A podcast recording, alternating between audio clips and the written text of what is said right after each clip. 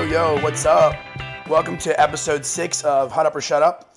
My name is Sam Asbell. I'm joined by my uh, co-host who is currently dying because he has, who knows what he has. Paul, what what are you what are you even sick with these days? I think bronchitis. I believe. I believe. That's what that sounds like. Yeah, yeah. Um, I'm just gonna ask you to mute yourself every time you cough uh, for the viewers. Yeah, that's Uh, gonna be quite also- difficult. Yeah, well, all right. So we've also we're super lucky. We have joining us today as a guest. We have um, Paris Kumar, who runs debate drills and is also the coach of Parker Whitfield, who just won the TOC. Paris, we're so lucky to have you. Thanks for coming on. Thanks, guys. I'm excited to be here. Yeah, but um, yeah, so it's gonna be a great show, and uh, yeah. What's this? Oh no. I believe that is And a breaking news. update. That is a breaking news update. Breaking news. I've just gotten an, I've just gotten a notification that the bid status of tournaments has been released. Um, the notable changes that I see is that Sunvite got moved down to a semis bid, which honestly, like about time. They can't conflict with Lex and expect to have a quarters bid. Blue Key moved up Really? to a quarters bid. Yeah, dude, that's because they're they're spending a bunch of money on judges. They don't have good competition yet, but Okay, that makes sense. that's pretty interesting. Uh, University of Kentucky has a finals bid that was added. Uh, they also have a semis bid. Grapevine became a quarters bid. Ooh. Wow, exciting. Grapevine became a quarters bid. That is that is interesting. Wow, so a big shakeup. No Octus bids, lost bids. The Octus bids stay the same, but big shakeups. Uh, definitely more to come on that. We'll see how that comes in the year. Uh, but yeah, that's just our little joke of a breaking news thing. But I guess let's get let's get right into it. Um, Paris. So uh, first of all, congratulations on TOC. This is, I mean, you guys killed it. Yeah, congrats, man. dude. Uh, I guess it. I guess what what did you guys do that you think is different from other debaters to kind of reach the pinnacle, I guess? And like what, what kind of what kind of drills did you do? What did you do in order to get Parker to beat the best of the best? Well, I think that the first thing that's always worth mentioning is it takes a lot of luck to win TOC.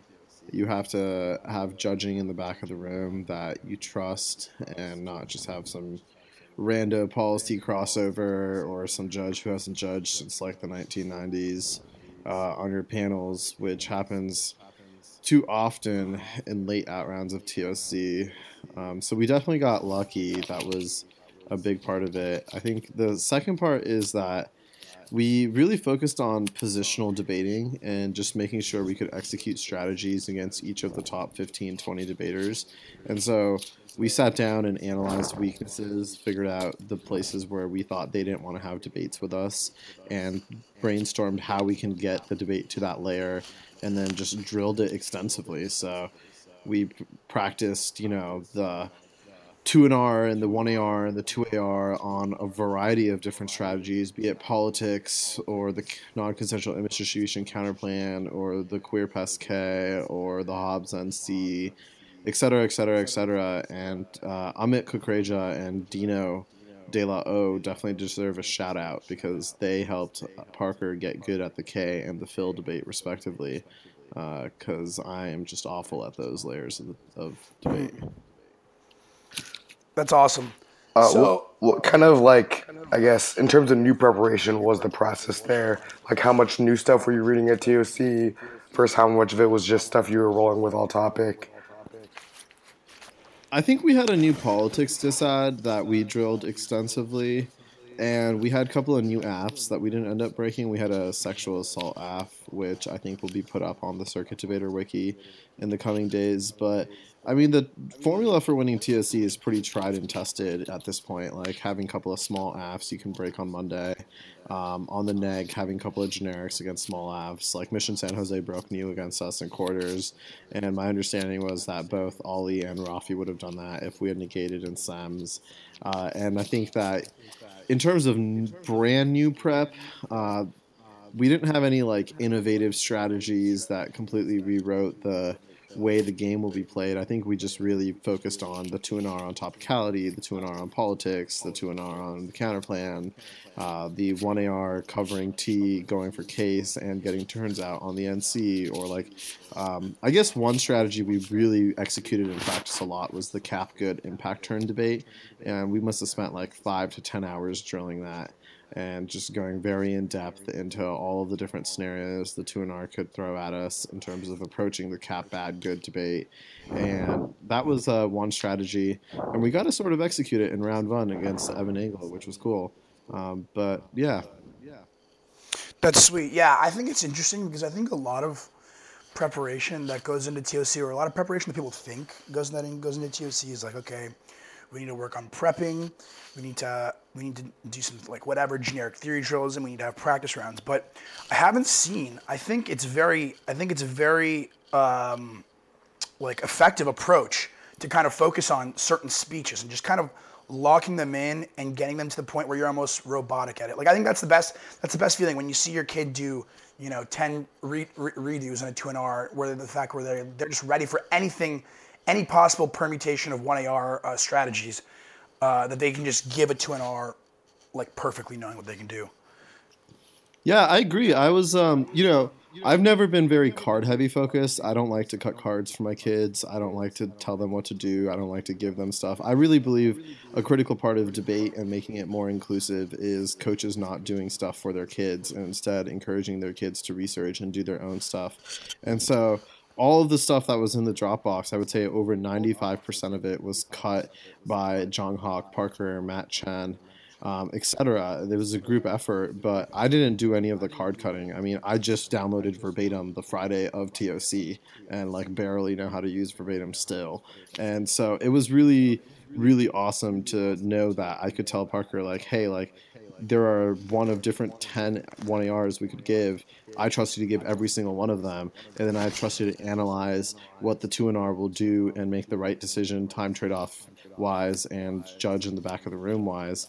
Um, and so, yeah, I agree. I think we focused heavily on drills and on executing strategies that we knew would be prevalent, and we weren't as prep focused. I don't think cards win debates. I think execution and strategy wins debates. Sweet. Yeah.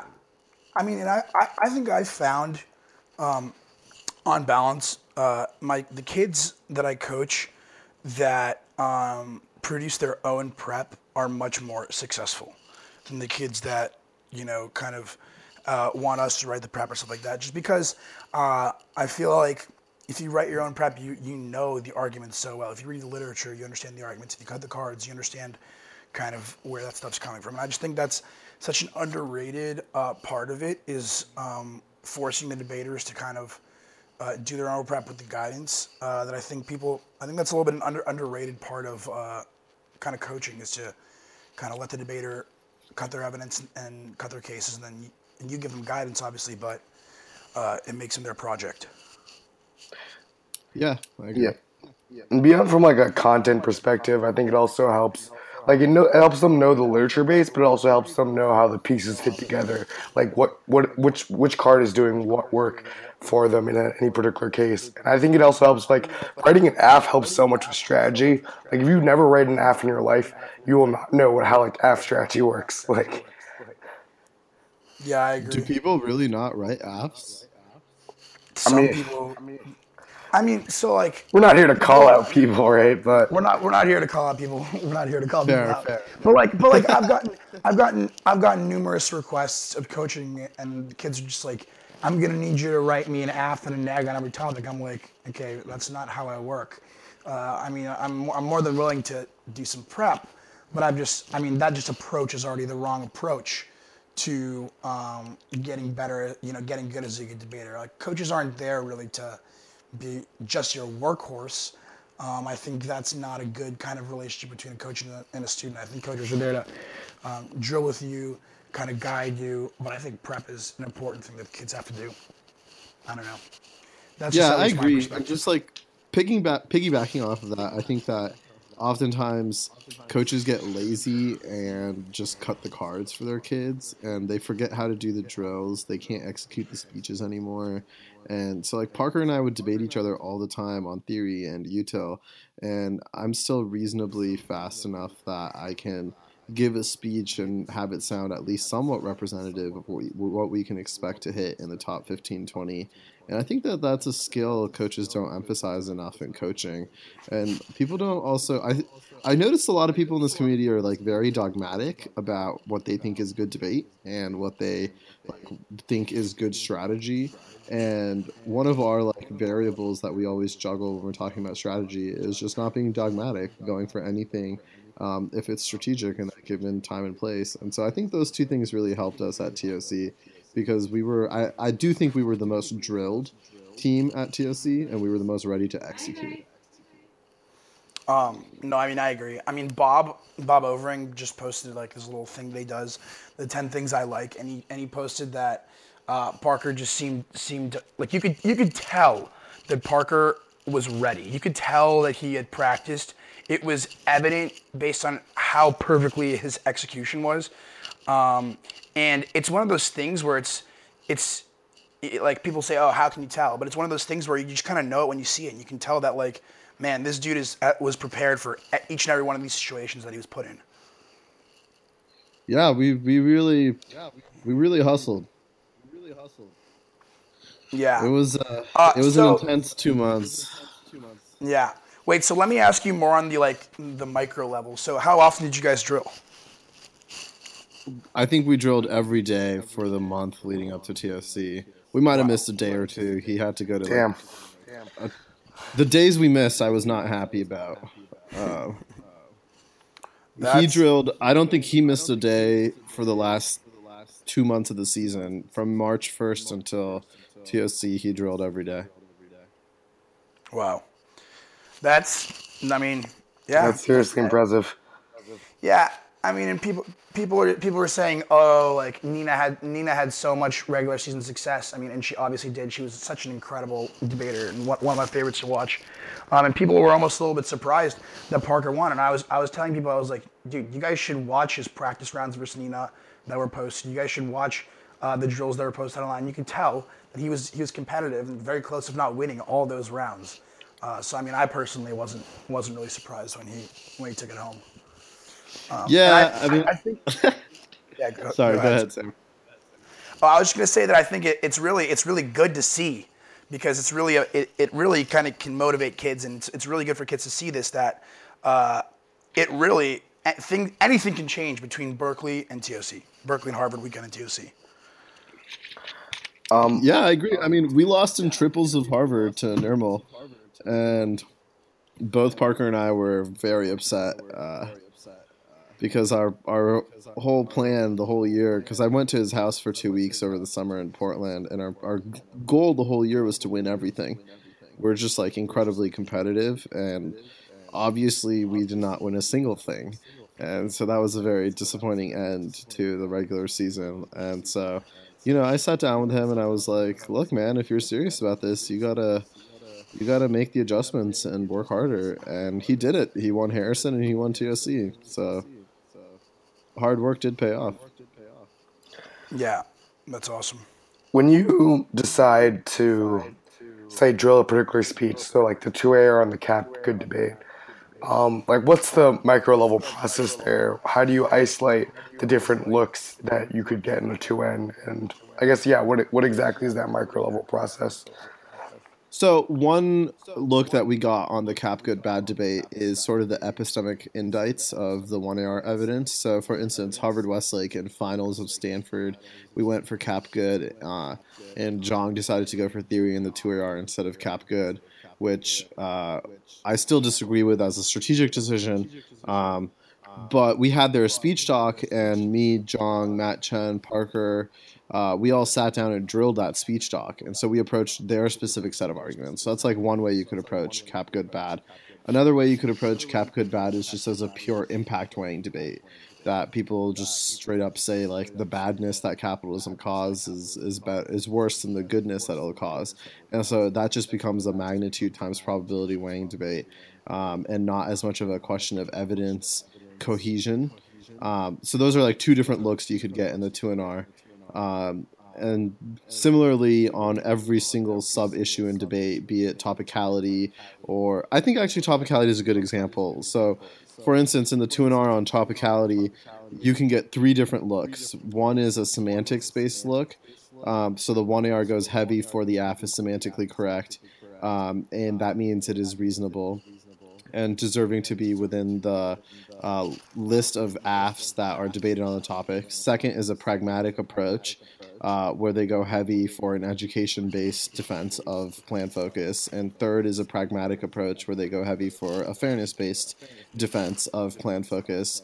And so, just like really extensively drilling all three of them, making sure they're super comfortable going for any of those three speeches in the round, and being able to analyze it based off, like, okay, the 1AR is 90 seconds on T, we're split up as 40 seconds on semantics, 30 seconds on education, 20 seconds on fairness.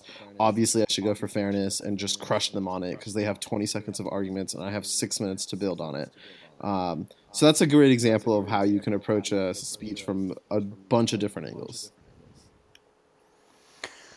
Yeah, that's super interesting. Um, so so have you? So here's a question: Have you found ever that like uh, people have done something else, like uh, like uh, that an AF has done something else that you have not planned for on the T debate, like especially on like, like like against what you just said? Is there any way that an AF can do anything that's not one of those three options? Oh, absolutely. Of course.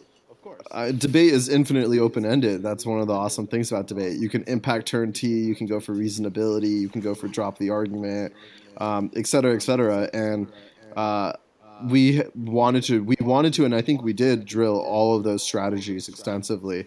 Um, and that was just an example off the top of my head of like three Yeah. predominant ones that came to my head. Um, but your- you know, what's your- go ahead. Sorry.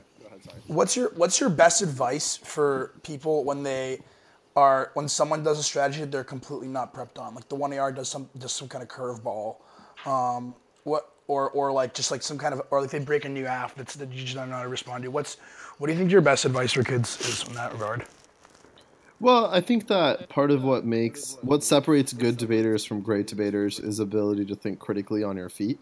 And so, you know, you can't rely on your coaches or your teammates making sure you're always prepped and drilled on a speech. You have to be able to execute it by yourself um, if you're put in that position in the round. And so, I think a lot of it is like focusing on building a solid base for argumentation. Like I think all debate at the end of the day boils down to like a core toolbox of arguments that you make.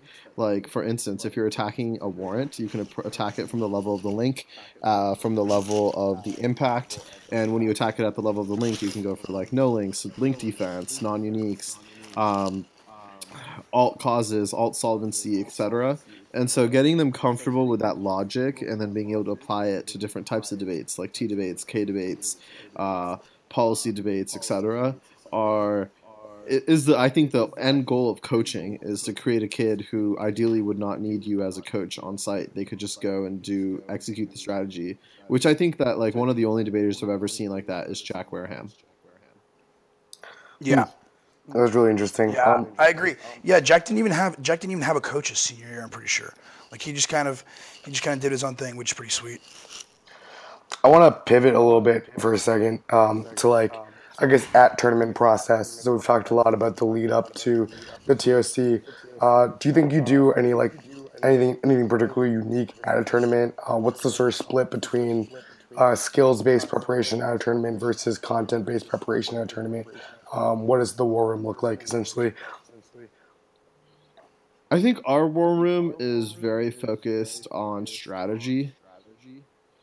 So, like, if we do X, they'll do Y. We should do Z. Um, who the judge is in the back of the room. Um, I think one thing that differentiates how we approach on-site versus other squads is we're doing a lot of drills on-site itself.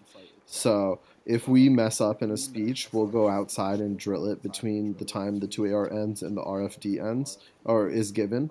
So I remember like vividly at the Harvard Westlake round robin, Parker and I doing drills in between his rounds, or like even after the 2AR ended before the RFD, and people just looking at us like, you guys are being overboard. This is ridiculous. Like, what are you doing? And um, you know, just neither of us cared. We were there to win. That was the only reason we went to that tournament and why we went to tournaments in general. And so I think like very drill focused on site and focusing on like improving from the round before and the 30 minutes before a debate, like before, uh, for instance, semis of uh, TOC against Oliver, we had read a very similar AF against him in a practice round, and he replicated a very similar strategy. And so we practiced that 1AR on T plus getting out a theory shell. And he had given that 1AR that he gave in real time, literally 15 minutes before the debate. And I got to give him adjustments like, yo, five more seconds here, five less seconds there. The warrant for this was not coherently explained. You need to add this argument in here, etc. So I guess it's content based in the sense that um, I tell him when I think an argument is missing or can be adjusted or framed differently, but it's very much so still just strategy focused. Do you guys do you guys ever break new arguments that you haven't drilled before at tournaments? Like you see, like you're like, oh, this guy broke this, like X argument would be perfect against that. Like we haven't really drilled it, but I think it would be good. Do you guys ever do that, or you mostly kind of stick to your guns? I think it depends on the kid. Some kids are better at it than others. I was hesitant to do that with Parker, but I'm way less hesitant to do that with like Matt Chen, for instance, because uh, he just picks up on those things and has like a much more higher comfort level naturally with explaining new arguments. Um, or like Jong Hawk was a good example of a debater. You could sort of just hand something to yeah. and be like, "We should execute this." And he like reads it and like picks up on it as better. So I think that's yeah. really uh, debater specific. Yeah, the reason I the reason I say that is because I remember I was kind of walking in your guys' war room at the Glenbrooks, and I remember um, Kath was hitting um, Lucas Clark, and you guys had randomly prepped a plan flaw argument, and uh, it was just really interesting, kind of watching watching you guys just drill that plan flaw argument like a couple minutes before the round, just kind of locking it in uh, long enough, and I guess that's what she ended up winning on. So that's that was super cool. Yeah, exactly. I mean, those types of things, you know, are the small joys of being able to coach, like of planning out a strategy. Like, I think that this debater has a weakness of X, and if we place an argument at this particular place in the flow, they may potentially miss it or just not handle it well, or it might layer yeah. them too much. Um, and that I think is sort of the strategy mapping that not enough com- people are having conversations about and it's too much content focused and not enough reactionary to like the arguments being read and to the end goal being getting a better time trade off on the issue that wins the debate.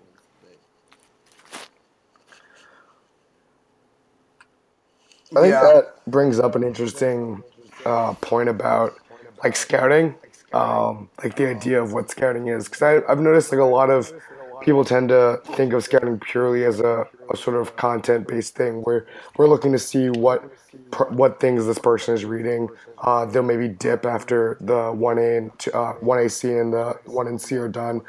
Um, but I guess like and, and so my understanding is seems to be that I mean you you guys are a lot more focused on really understanding opponents from a strengths and weaknesses perspective, and I guess how how do you go about collecting that data on someone? Like, do you just like scour the internet for rounds on them? Uh, how much of that? Yeah, I guess what's the process there looking like? That's a great question. Um, I usually, when I'm scouting, like I'll give you an example. In Octos of TOC, I hadn't seen uh, the person from Cedar Park, Morgan, debate ever, and so I wasn't really interested in the one end. I was more interested in her rebuttal and so I was looking at how tech she was.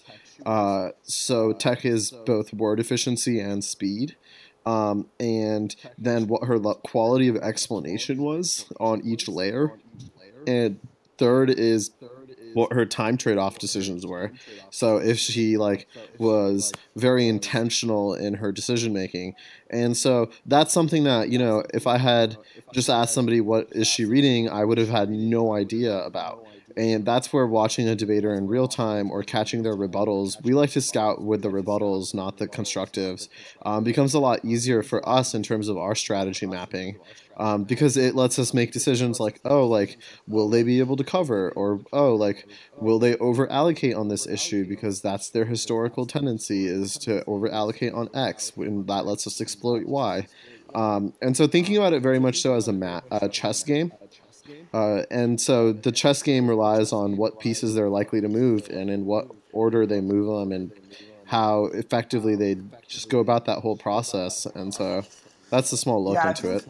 I think that's I think like especially like two and R's like seeing what like layered one NC strats like that people read and just like seeing what they are prone to collapse to, seeing how much time, how much ink you have to put on something for them to not go for it.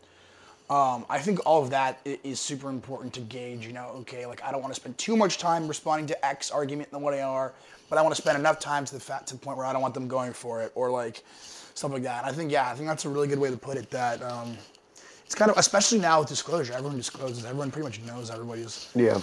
like it's it's it's a little bit less interesting to flow the one end now when you kind of just I mean your flow I'm sur- I'll be surprised if your flow is better than their disclosure.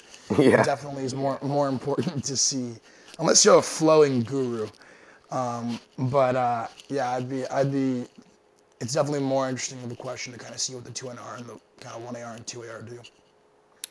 Yeah, and I mean, like, I think that this is something that a lot of people don't take seriously enough. Like, for instance, in finals, um, we had executed that NC strategy versus Nina three, two times before the tournament, in the week or two before the tournament. Like these same exact strategy: a TJF would- plus now those- Yuto were- plus NCID. Were those practice rounds?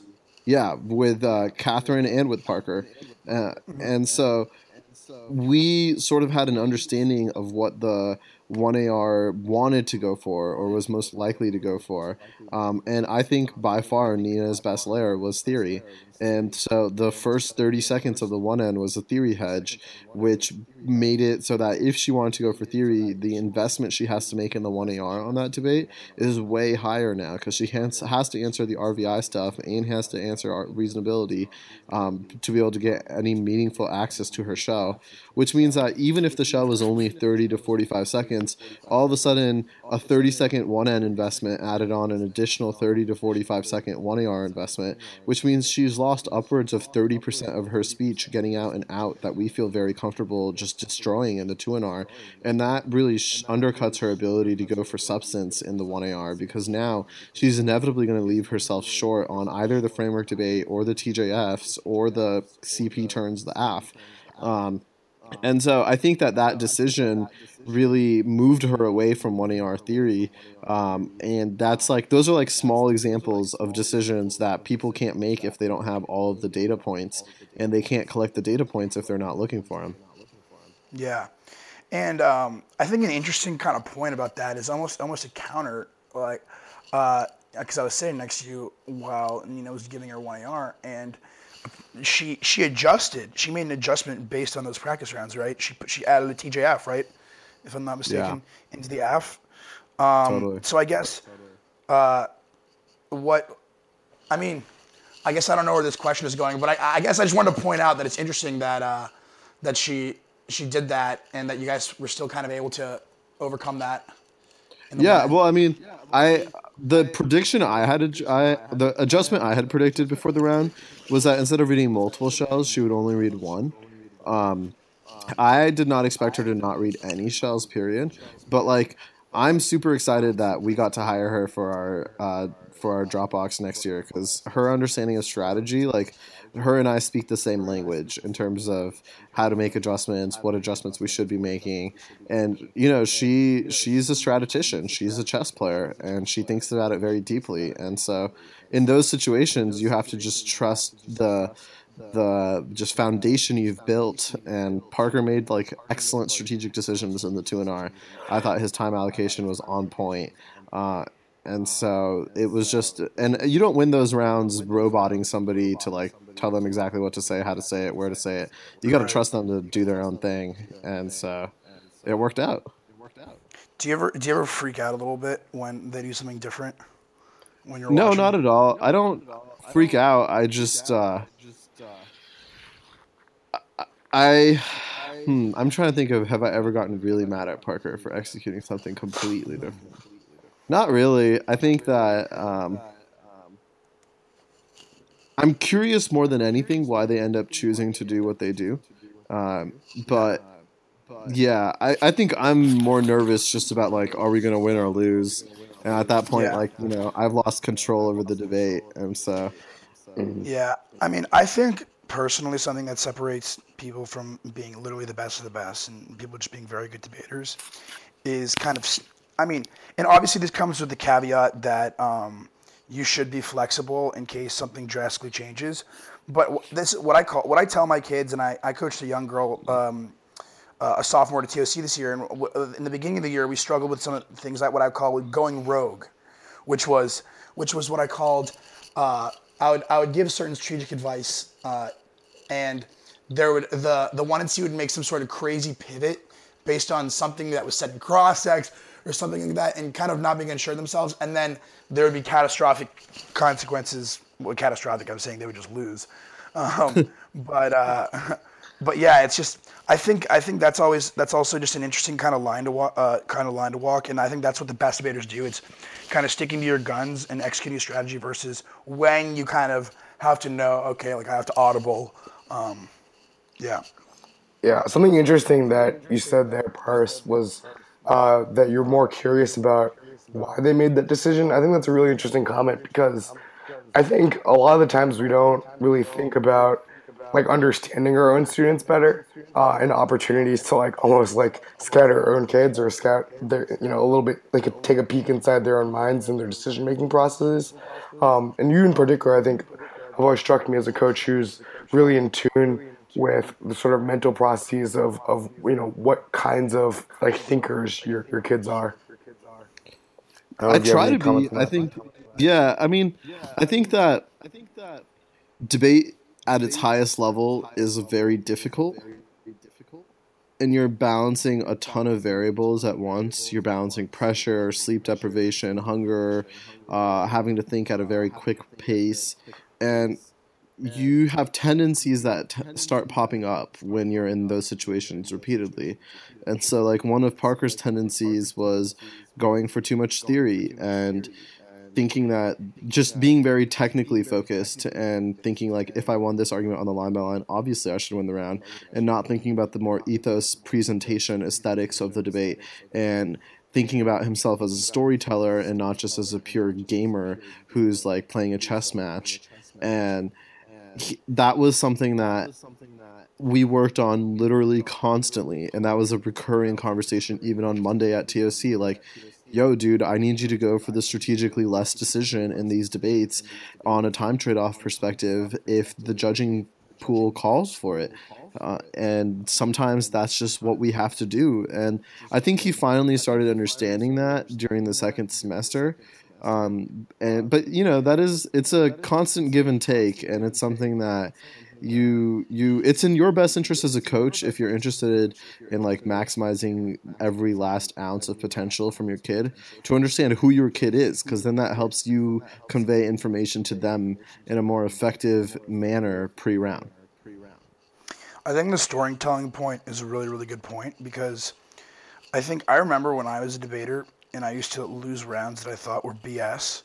And I used to walk out of the rounds and I used to complain to my coaches and say, oh, like it was a terrible decision, blah, blah, blah. But then when I became a judge and I became coach, I, I, I kind of had this compl- like almost epiphany that it's like that story. If you cannot explain to your judge why you voted, eh, because you're because 99% of the time your judges are smart people. Your judges are people you know that have done debate. Ideally, um, I mean I'm talking about on balance, like your ones or whatever, people that you're prefing. Um, I mean there are people that you should be able to communicate to, and I think that that's that, that's something that people take for granted is that if you do not communicate to them a way to the ballot, that's kind that's on you as a debater, not necessarily on the judge. I think that's a I think that's a, a very important thing to teach um, which is kind of yeah how do i how do i get past this just chess game thing and how do i how do i incorporate kind of those kind of intangibles to to my speeches yeah i agree and it's something that you know at a certain level as a coach, you just can't control everything. And either a kid is willing to grind and work and learn or they're not. And you can only help them as much as they're wanting to be helped. Um, but I do think that's an important part of it. Yeah. Um, so I guess I want to pivot a little bit more also just to talk about these practice runs that you guys had before TOC. So how many how many did you guys have? And what kind of things did you look to do after them? And how did you decide who to have them against? I Facebook messaged the 15 or so kids I was most worried about pre TOC um, and asked them if they wanted to have rounds. I would say about six or seven of them were down. Um, and then I tried to set up as many of them as I possibly could. It was honestly a pain in the butt um, because I was like, Parker, you should be doing this. Why am I doing this for you? Um, but we ended up getting like five rounds in with Rafi, three rounds in with Nina, a couple of rounds in with Zoe and Jillian, a um, couple rounds in with Trent Gilbert. Just kids we hadn't maybe debated during the year and had no sense of in terms of how they like to debate, where they're at strategically, what decisions they make, etc. Because we felt very comfortable with the West Coast crew, like the Harvard Westlake people and uh, Peninsula and Alex Zhao and the Lynbrook kids. Because um, just we'd been around them more and like Shruti from. Greenhill. Um, and so we just didn't have as much exposure to the Northeast and we got like a couple of rounds in with Oliver, etc. Sweet. Um, wait, wait. My bad. While, while, Paul, while Paul's figuring out what he's gonna say next, No, I mean, um, that was. I Uh, guess I, I just thought Paris just cut off. Um, I think there's something's wrong with my audio. It's okay. We can we can probably edit this part out. If not, uh, that's just gonna be kind of awkward. Anyways, whatever. I wanted to talk a little bit. our, our audio technician is, is very upset with us right now. um, I wanted to talk a little bit about how you utilized, because I think this TOC, you had a, kind of an abundance of time on Sunday. Uh, there was a very early, um, like, let out time. Um, and you kind of had like five over five hours to work on Sunday, and I'm just kind of curious how you used that time. What was that like? So I was very lucky to have John Scoggin with me all weekend, helping us cut cards, and John Hawk and Catherine graciously agreed to uh, cut cards for us too. And Amit was also cutting cards over the uh, internet. He was sitting in uh, New Jersey. He was a critical part of our operation this weekend, and honestly, uh, all year. And I the first thing I did was well, I, actually I was like really upset for the first hour after doubles because they weren't giving me a bracket, and I was like, how the hell am I supposed to coach if I don't know who the f- who we're debating? What, Um, what was their What was their reasoning behind not giving you a bracket? You talk to Uh, I mean, they just I have no idea, dude. It, they just took like an hour and a half to release the bracket, and I was just like banging my head against the wall, like. There is no Yeah. possible way I'm prepping 15 people out. I need to know who we're debating and in what order we're going to get them. Um, so we found out the order was TJ Foley, then the winner of Lavanya Morgan, and then the sort of quarter, the the sort of crew of like Kyle Yuan, Rafi, Oliver, and Shruti. Um, and so that sort of oriented the way we were going to prep because both Shruti and Rafi were reading whole res AFs. Um, and we wanted to make sure our one end against the whole res AF was perfect. We were going to read politics, a condo PIC, and then case answers with a theory hedge.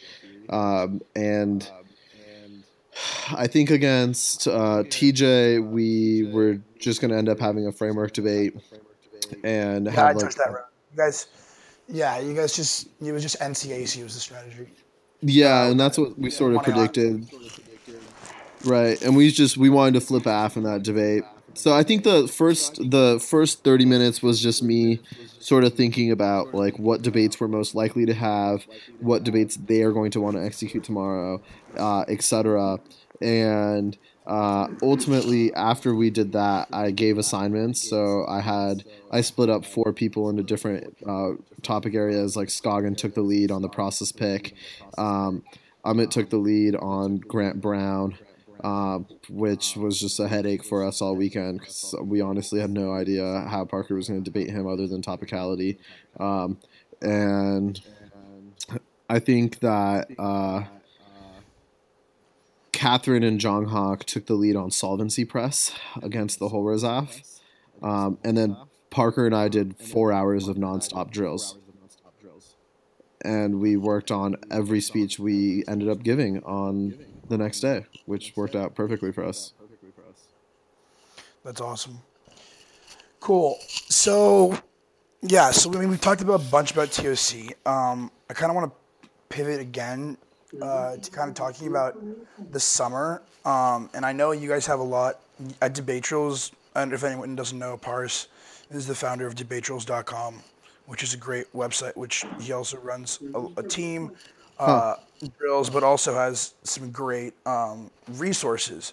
So I guess our, my question is, um, in the summer, uh, aside, you know, a lot of debaters like to go to debate camp. And aside from debate camp, when they're not at debate camp, um, what should what should they do? How should they prepare for the next season? And uh, kind of talk about the resources that are available. Uh, I mean, I'm biased, but it's not called debate drills for no reason, right? Like, I think you should be doing drills. uh, I think the best drills you could do right now are give the 1AR, 2NR, and 2AR from Rounds Online. Um, you'll actually find a lot of videos on our YouTube channel that are kids in the past giving those speeches. Like Parker, for instance, giving the 2NR from quarters of 2015 TOC between, or 2016 TOC between Jack Wareham and Cameron Cohen, um, or giving the 2NR from octas of that 2016 TOC between Achel, Achel and I think it was Felix um, and the 2NR from Shivane versus Varad, etc. And so, like that is my, in my opinion, the best way to get better at debate is just give those speeches, and if you can give them at the same speed, tech, efficiency, and argument explanation that those debaters are giving it at, then not only does it give you the confidence to execute it in real time, but you're also building up the repetition of being able to execute very high level strategies, which should, in theory, make it very easy for you to do it in real time. So, so are you just ta- at this level? Are you just talking about like mimicry? Like if I'm, you know, Joe Schmo debater, like maybe I'm going to my like second year or even first year of varsity, um, and I'm seeing all these like amazing TOC level debaters. Uh, are, am I just trying to mimic the two N, or am I trying yeah, to give the build exact, off of it? Great, great question. I think you give the exact same speech as it was given until you can give it perfectly. Um, and once you can give it perfectly, you'll start seeing places you can make adjustments. And so, the best example I have for you, uh, the person who did this, who will never leave my mind, is uh, Brennan Caruthers. He debated, I think, uh, holy throwback, yeah, thirteen. Brennan came to me the summer before his senior year, and he had uh, a huge speech impediment. He just had a huge issue with stuttering. Um, and I sat down with him and I was like, look, I want you to give this speech a hundred times between now and tomorrow. And if you do it, you will know that you did it, and I will too because it'll sound completely different. And I think he gave that speech like literally for four hours in a row nonstop. And he sounded perfect the next day. And we just did that over and over and over and over and over again for like 30 different speeches and by the end of it, he was ready to go. And he was comfortable going fast. He was comfortable executing high level speeches. He had confidence in himself. He knew he could do it. And he had repetition. And so a lot of the debate jargon and speeches were memorized for him. He knew how to give the 1AR uh, going for a certain strategy because he'd given it like literally 50 times at home. Um, and so I think that a lot of debaters talk about getting better and they don't do the hard work it takes to get better. And if you're serious about getting better, do drills. So, so okay, so here's here's a question. So, so I guess uh, a debater has to have some sort of uh, baseline knowledge of like framework, theory, you know, util, yada yada yada. In order to give those high-end speeches, what would you suggest for debaters that are just kind of trying to start out? What kind of resources are there available, and kind of yeah, what would you suggest for them for the debaters that kind of uh, yeah, That's a great question. Um, I think that there are a few different articles available. So, for instance, there's Jackson's article, which I think is fantastic. Um, I have a six part lecture on theory uh, that is up on my YouTube channel that you can watch. We're trying to get up an intro to K, intro to framework, um, intro to util lecture series as well, intro to case writing. Um, I think we have intro to case writing up. I think that if you really scour our YouTube channel, and you'll find a lot of these videos that'll teach you the basic jargon wise. Um, so the other major resource I highly recommend you use is Circuit Debater um, and ValueCriterion.com. I think Value Criterion has like 500 free frameworks up, and Circuit Debater has like God knows how many cases up that are all free. Um, and just read, take in literature, take in the way people write, words they use. And if you're going to camp, create a list of terms you don't understand, words that were used, and, and the whole sentences in which they were used in, and then find somebody, sit down with them, and just like ask them to explain all of it to you. Yeah, I think that's I think that's really good advice, and I think that um, I think that also there's there becomes an issue of debaters kind of don't even know what they need to know. You know what I mean? Yeah. um, that they they kind of they know so little that they're not even sure what they need to learn. Like for uh, well, yeah, uh, and I think that going like checking out what other debaters are reading, going on you know Pars's YouTube channel where he kind of gives in-depth analysis of things, kind of helps you break that barrier of uh, coming from knowing so little that you don't even, don't even know what you need to know to kind of understanding what exists uh, and what you can get better at. You're out here sounding like Rumsfeld. Unknown unknowns. Call me a young Rumsfeld.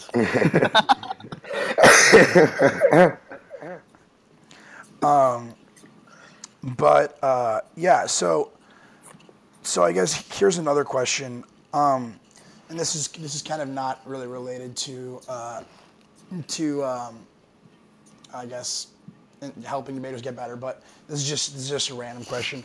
What um what what style of debate is your favorite? Like what what kind of what type of round is your favorite to watch, to judge, and to debate against? What? I'm sorry, I didn't hear that. What was it? Yeah. So what what type of I guess like round do you want to see two debaters having in front of you? What type of round do you want to see your kids executing? Uh, yeah, I guess those two. Uh, as a judge, I honestly don't really care. I just don't think I'm qualified to judge like hardcore performance or K debates and super uh, just in-depth meta ethics debates. And those debates end up giving me headaches.